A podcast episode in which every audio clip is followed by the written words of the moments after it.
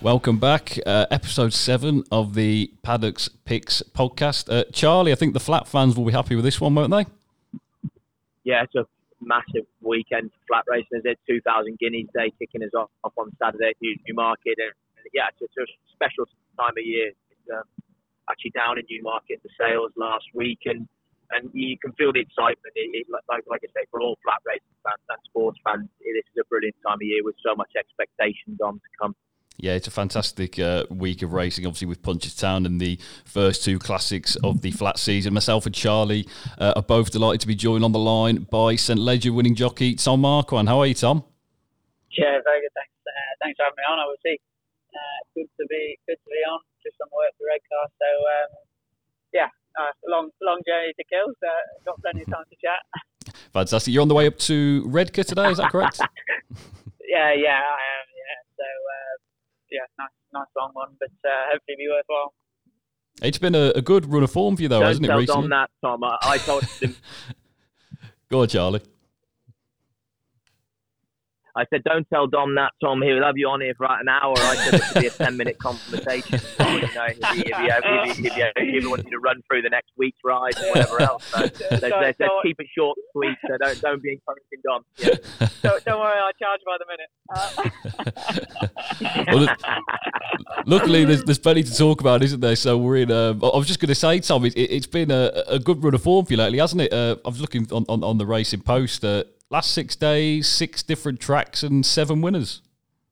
Yeah, it's been great. Obviously, I had my first day back riding from um, the return from Australia on Friday, and um, fortunately had a winner every single day, or, or two winners every single day mm. since then. So, um, look, it's been a massive help that William Haggas's horses uh, are flying. But obviously, yesterday a winner winner for Richard Hannon and the Bordeaux. This is us was great, and uh, I, I knocked in one for uh, Hugh Morrison and Tom Dascombe as well. So. Um, good to be good to be back on track in, in the UK, and um, you know, it's every jockey's dream, sort of coming back and getting them straight on the board because getting that momentum up is always a worry when you've been about.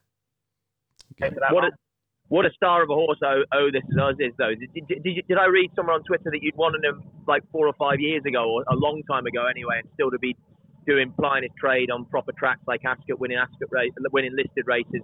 All this, you know, as a, I think he's an eight-year-old now. Yeah, exactly that. Um, yeah, it was. It was actually. I was still. I was still claiming three. It was only my second season riding when I first won on him, and it was a hundred grand race at, at, at Goodwood. Um, so he was my first.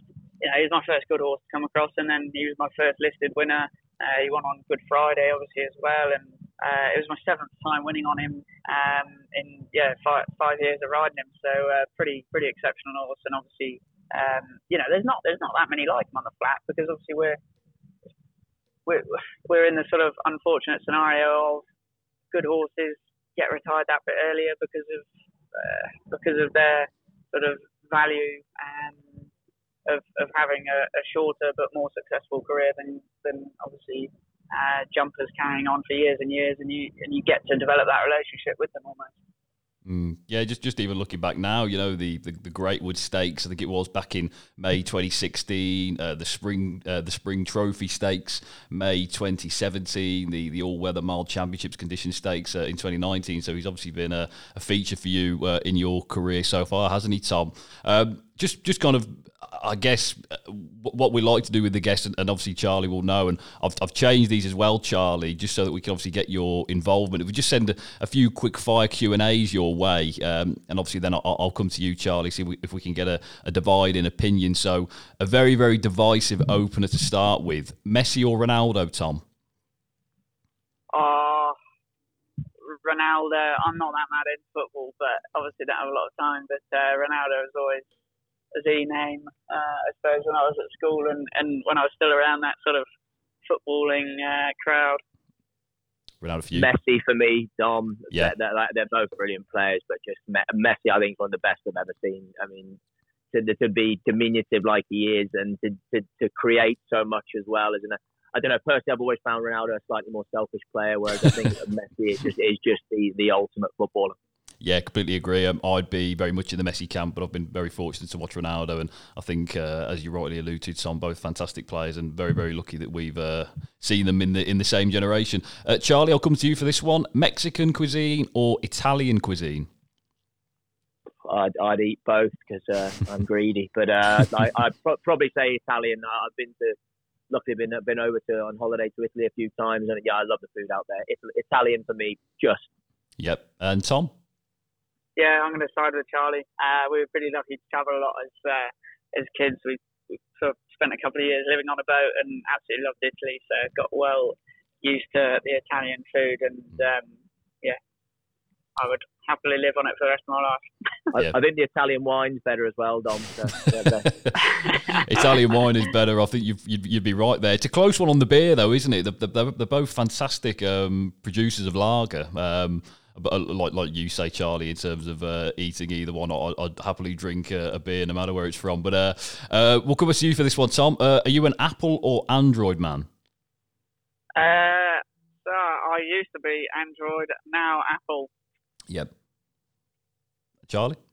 Yeah, Apple for me. Though, though, though I did get given a, a, Samsung tablet for free, so that's Android, isn't it? But I think that that comes down to purely the fact I didn't have to pay for it. But yeah, it'd be Apple otherwise. um, Charlie, your favourite UK holiday destination? Oh, crikey, a UK holiday destination. I mean, I'd probably rather not if I was having a holiday. I'd like to get out of the country. Um, we've had a few nice times down in in Cornwall, sort of Polzeath sort of way. So I'll maybe say that. Yeah, Tom, you're obviously very well travelled, as you uh, made uh, made light to early. Obviously, being in, in Australia not that long ago, but if you were to stay local, where would you where would you opt for?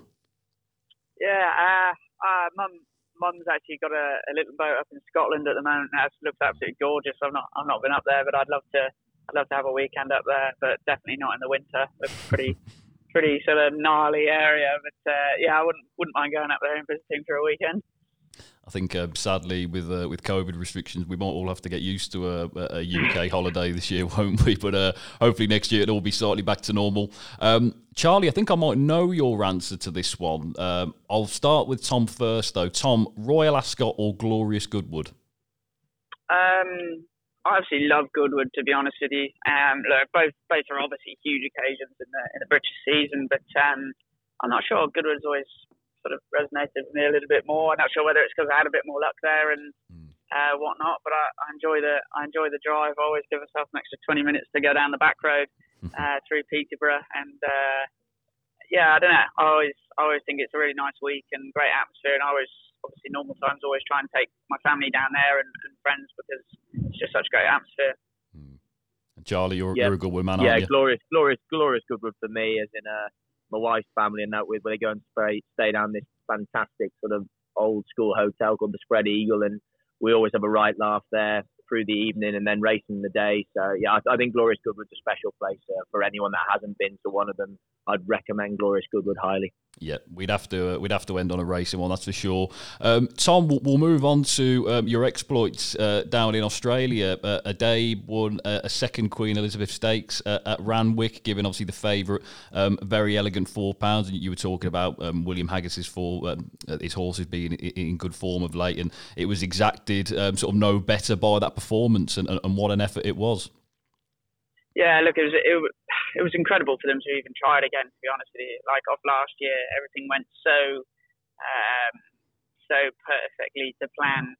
Um, it was um, it was pretty brave to do it again, but uh, there was actually lots of things that went wrong this year, um, and and he still managed to do it. So um, no, all, all credit to William um, and and Sheikh Ahmed, obviously for sort of uh, risking it and putting it all on the line to go back again. And um, you know, the team down there, Izzy, Izzy Paul and Safid, who has looked after Dave since he was a two-year-old. You know, it's just an exceptional job done by all. Because, as I say, there was there was a few bumps in the road this time, and, and fairly big ones too. Um, but all were overcome, and, and he walked away with another uh, another Group One that's that's high up on the on the world rankings of Group Ones.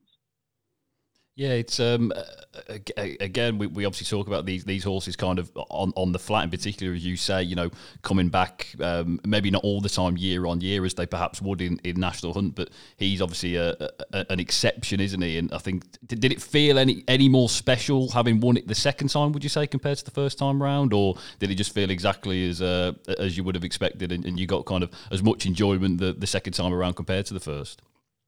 Uh, to, to, to, be honest, I probably got, oh, well, I definitely got way more yeah. uh, out of it this time. Um, but last year, uh, obviously, it was sort of locked down. I was in mm. Australia, it was locked down. England racing had shut down.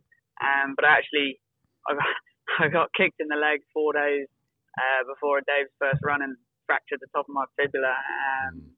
and, and, and had a had a small fracture in that. So I actually I wasn't involved with them at all last year, except for going racing. Um, and, and, and riding him. So, you know, obviously it was great great to get those first group ones on the board because I wasn't actually that involved. It didn't. Um, I don't know. It, it, I enjoyed it, but I, this year I was out there sort of four or five mornings a week riding them out. Uh, I was a lot more involved, and, and the build up was very different. As I say, there was a few bumps in the road, and uh, I guess it all added to the sort of stress of it all, and um, the me- media attention billing the Queen Elizabeth as Verry Elleegant versus Dave, and um, you know, it was, it was England v Australia, I think, come the big day. So, um, look, and, and obviously we had crowds back. So, look, it was pretty, it was pretty overwhelming stuff, and I thoroughly enjoyed it, and, and definitely got a lot more of a kick out of it this year. I think probably because of all of that combined. Just quickly, Tom, just going into Australian racing, like as as British racing is coming in for a bit of flack across the board for various reasons. What is it that Australia does so well that we could try to bring into British racing more? I mean, obviously, you know, the number one thing is their prize money is is just enviable um, for nearly all countries around the world. It's just phenomenal. I mean, he he ran around for four million dollars in the Queen Elizabeth, and and uh, you know, I don't, I, I wouldn't want to be held to the numbers, but I think there's over 54 races worth over a million dollars throughout the year in Australia, which is incredible. But it's their day-to-day prize money that's, um, you know, great. Obviously, on a Saturday, the minimum prize money in the city is 125,000, and that's just that is a flat, flat minimum no matter what Saturday in the city. And midweeks are 50,000. Um, you go down to the provincial level, and the minimum is still 35,000. Um, so that's like me driving to Redcar today uh, with eight races on, and they're all worth what would that be? Uh, roughly 18 18,000 pounds.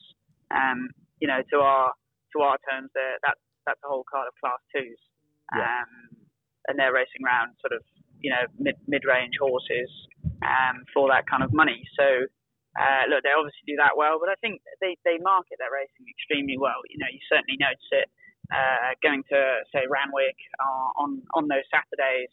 Um, you know, the vibe is very different. Um, for the races here. Uh, they've done really well to attract a young crowd, and um, you know, I guess they have sort of pretty enviable locations. The fact that Randwick's literally ten minutes outside of um, outside of Sydney city centre, but I think they're just very good at promoting the sport in a positive light.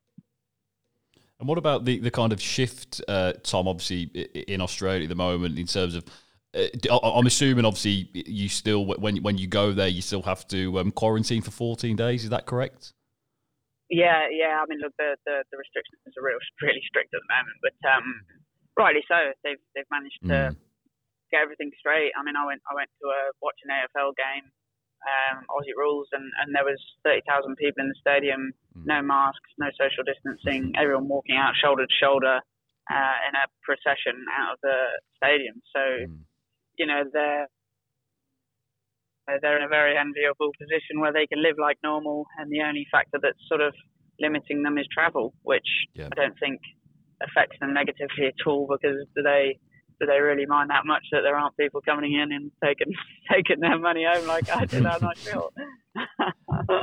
For us, Charlie, it's uh, face masks and uh, you know and, and, social distancing. That the kind of life before that just feels alien, doesn't it?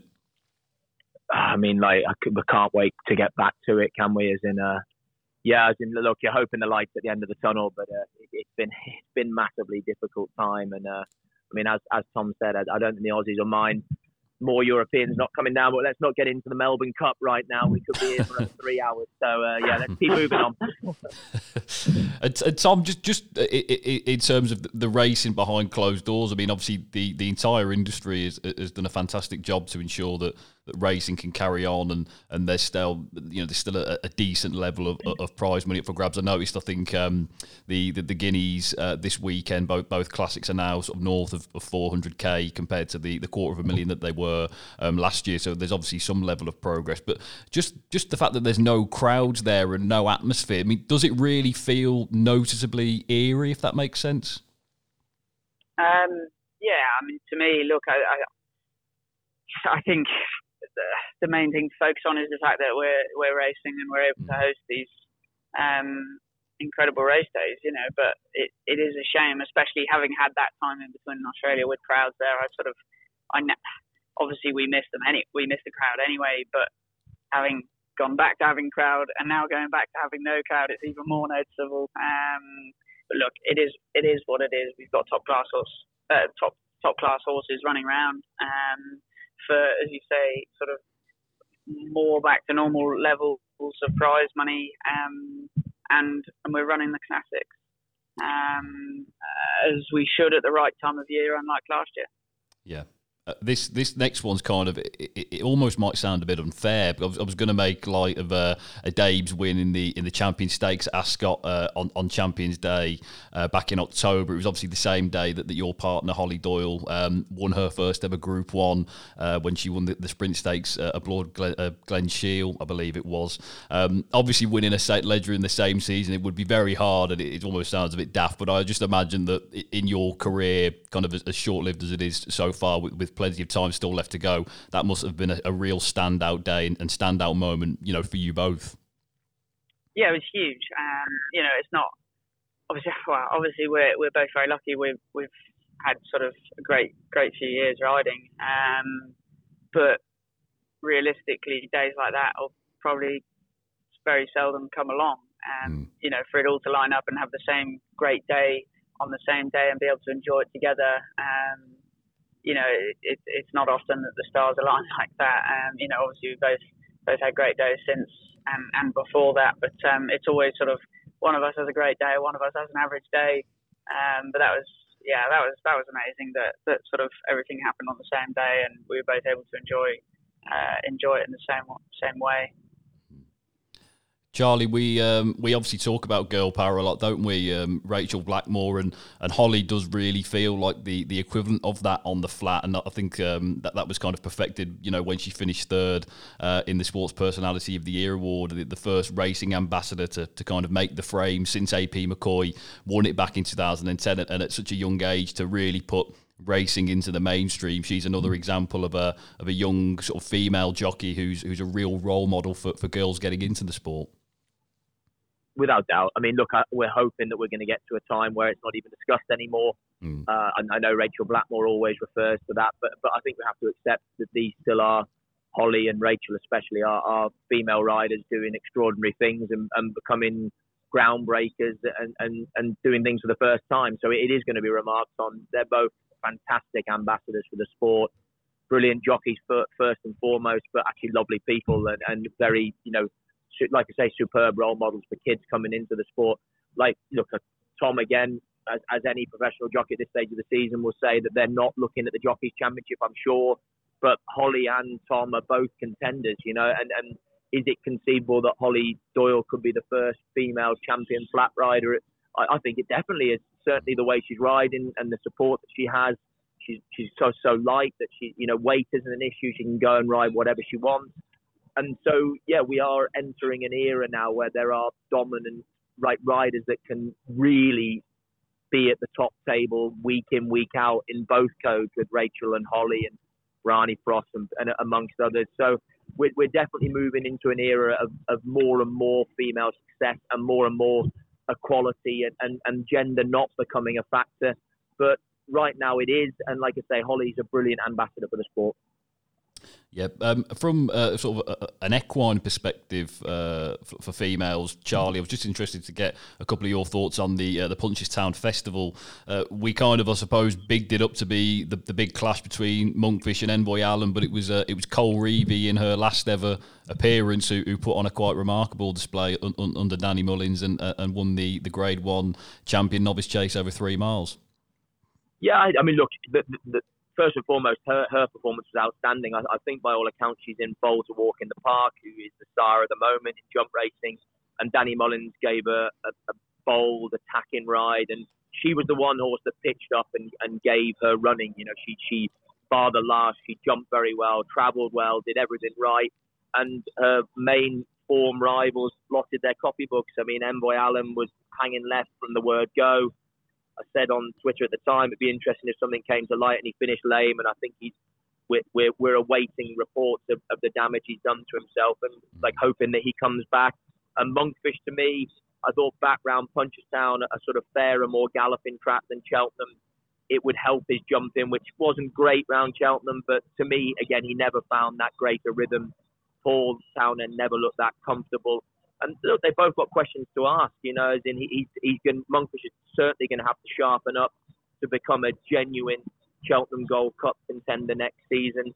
And for Envoy Allen, like I say, we await with interest what's going to what, what, the outcome and the, and the prognosis of his, of his injury is. And for Colreevy, well, there's no better way to go out than, than beating the boys in the Grade One, and, and it's going to be seriously exciting in years to come to see if she can pass on that latent talent to her her offspring. You know, it would be very, very, very interesting to see. Of course, um, Chacun Pour Soi just quickly back into the uh, the winners' enclosure, and, and, he looked right back to his best, didn't he?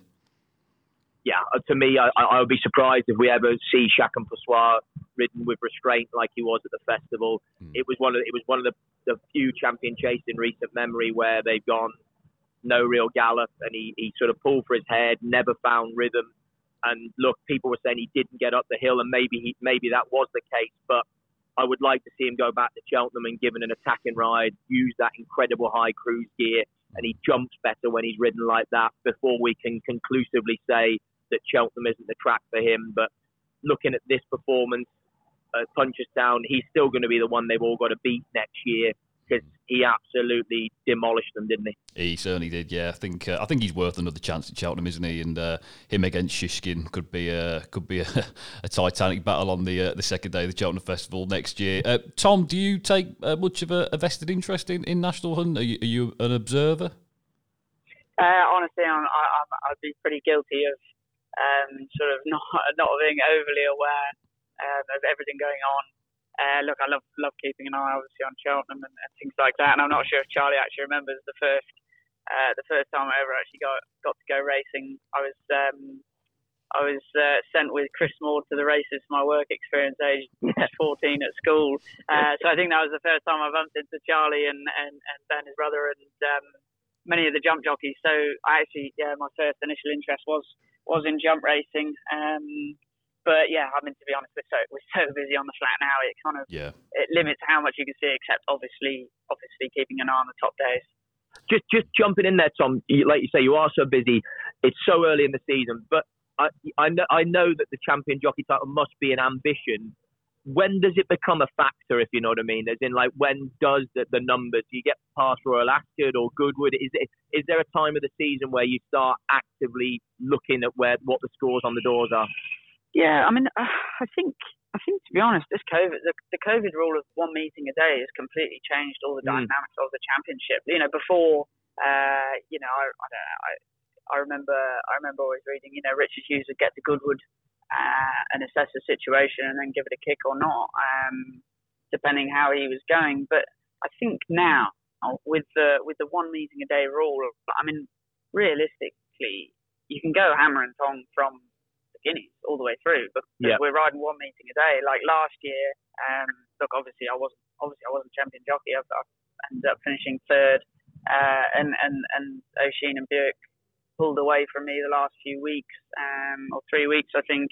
Uh, but up until then, I was right up behind them, and and, and to be honest, from the second racing started, uh, I was going racing every day with near on a full book of rides, and and um, you know it's doable now because of the one meeting a day, you don't actually have to go chasing um, because all you're doing is going racing every day, trying to ride as many winners as you can on a card. Instead of before, you you know, if you were going for champion jockey, you'd be flying, you'd be flying between meetings four days a week. Uh, you'd have a plane in waiting um, on a couple of those occasions, um, and it was a big investment to, to go for the champion jockey title. Whereas now it's very very different. And one meeting a day, would you? That that's a good thing. Um, I think uh, very beneficial to the general doctor population. Um, you know, certainly uh, that along with the loss of saunas, but getting the extra weight allowance has, has proved to be um, instrumental in, in sort of increasing or improving everyone's mood and everyone's attitude and uh, the atmosphere at the races. And you know, it, it's it's definitely a better place to be now, and everyone seems a lot more. Um, I don't know, in, in rhythm and in tune with, with the races on that card on that day uh, instead of panicking about traffic and trying to get elsewhere. But ultimately, I think you know I'd be I'd, I'd, I'd be very keen and in the camp of being allowed to do one double meeting per week um, because you know there's always going to be that day of, of Royal Ascot or Glorious Goodwood where you know you might only be able to get a couple of rides at that big meeting, but you have to go because of who trains them or who owns them. Um, and and I think you know, it'd be nice to have that opportunity to sort of choose and say, well, look, on Wednesday there's a Lingfield evening meeting that's uh, half an hour away from Ascot. I would like to be able to ride in the first two races at Ascot and, and, and go on to Lingfield and ride ride in eight nine races and, and have my chance to ride a few winners. So it's a double edged sword as to which way we go. But I think you know I was very much in the camp of of being allowed to do it once a week. Um, if if I'm, look, I'm not sure where everyone else stands on it, but um, that was my point of view anyway. Anyway. I suppose if that was the case for, for every sort of jockey and, and, every jockey had that opportunity, Tom, it would kind of make it a more a more even keel. Would that be fair for you know in terms of you know you, you want to get as many winners as possible, of course, don't you? And and everyone's kind of going for that title. So if everyone's got the same level of opportunity, um, then it, it's probably a more fair outcome come the end of the year.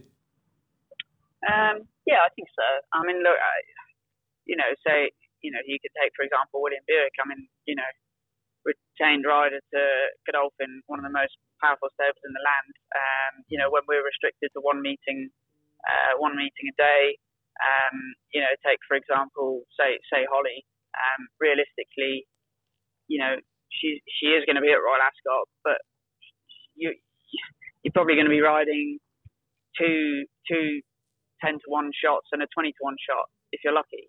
Yeah. Um, and, and, and William Buick's going to be there with two favourites and, and three other rides that are sort of semi fancied because of the stables that he rides for. And it's not, um, you know, that, that that's fine. But on those on those big weeks where you have to do that big meeting, it would be nice for uh, to, to have that option to go on and, and, and that one day a week be able to go to the other meeting because ultimately jockeys that have those big retainers and the big jobs are going to be way more at favour at those meetings um, because of the rides that they can get.